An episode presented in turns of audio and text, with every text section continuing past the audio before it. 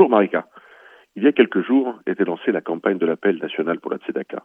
Ce rendez-vous annuel unique de mobilisation autour du FSJU afin de collecter les fonds nécessaires pour soutenir plus de 80 associations sociales dans leur travail au quotidien.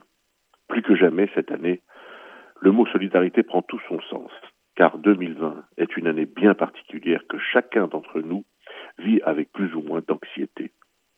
Pour certains, c'est une double peine.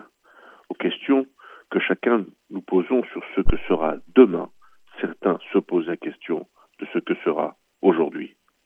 À l'éternel combat et accompagnement de ceux que le handicap, la maladie ou la difficulté économique s'ajoutent les effets collatéraux de ce virus qui nous fait la guerre.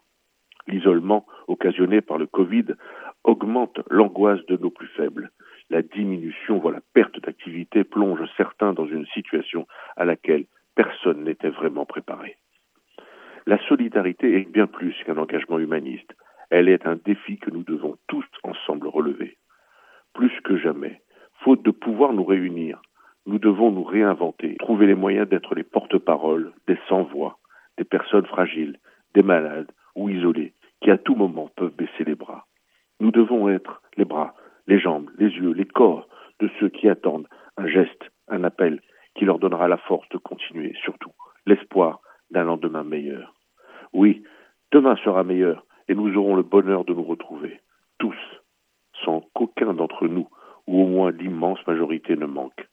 Tous, pour nous serrer dans les bras, pour rire, pour chanter. Comme nos 26 parrains. Soyez un parrain, un soldat, un acteur de ce combat pour la justice et pour la fraternité. Donnez et faites donner. En cette veille de Shabbat, donnons la force à ceux qui doutent, parce que trop fragiles et isolés.